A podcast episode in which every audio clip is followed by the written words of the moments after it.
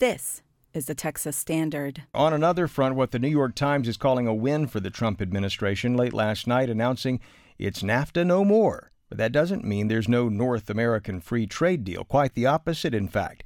As the clock approached midnight, word began to spread that Canada was ready to sign on the dotted line, joining Texas's largest trading partner, Mexico, and the U.S., and the pact will have a new name the United States Mexico Canada Agreement, or the USMCA.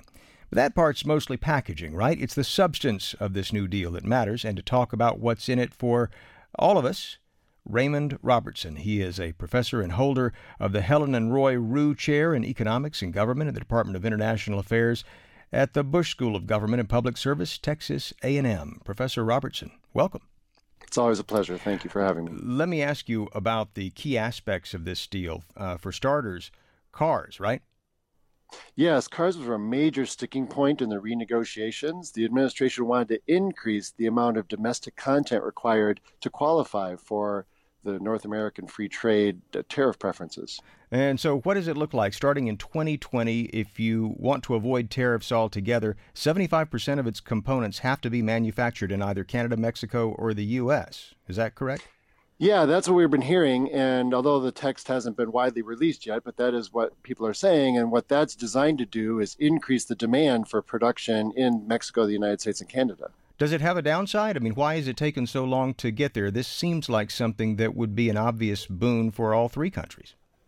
It really does. The problem has been that a lot of automobile production is made with parts from around the world. And this means that we won't be able to import parts from other countries uh, to lower the prices of these cars. Oh, I see. Uh, one sticking point had been Canada's very complex and restrictive uh, dairy setup. Uh, they've tried to protect their dairy farmers in Canada for some time. Uh, there are changes in this new agreement. The new agreement seems to open up Canada's dairy markets to foreign trade, and I think this will be really good news for American farmers, especially the dairy farmers in states like Wisconsin and Minnesota, and even parts of Texas. Uh, so uh, let's see. There is another element of this, and uh, this is something that I suppose Canada might say was a win for them. They wanted to maintain uh, uh, this, I believe it's called Chapter 19, which has to do with negotiating disagreements. Am, am I correct? Yes, that's exactly right. That was the one point that Canada was very adamant about maintaining because they've used those provisions in the previous version of NAFTA several times in negotiating with the United States. President Trump is obviously touting this as a win, and it does seem to have come down to the wire, the wire being a deadline that President Trump himself declared for uh, renegotiating NAFTA. What do you make of that? Well, there's been lots of deadlines throughout this negotiating process, and I'm sure you're aware that we've missed lots of them. So to finally make a deadline is actually pretty good news. What does this mean in terms of uh, uh, the larger, uh, I suppose you could say, uh, scheme for uh, the U.S., Canada, and Mexico going forward here? They're no longer calling it NAFTA, uh, for, for starters.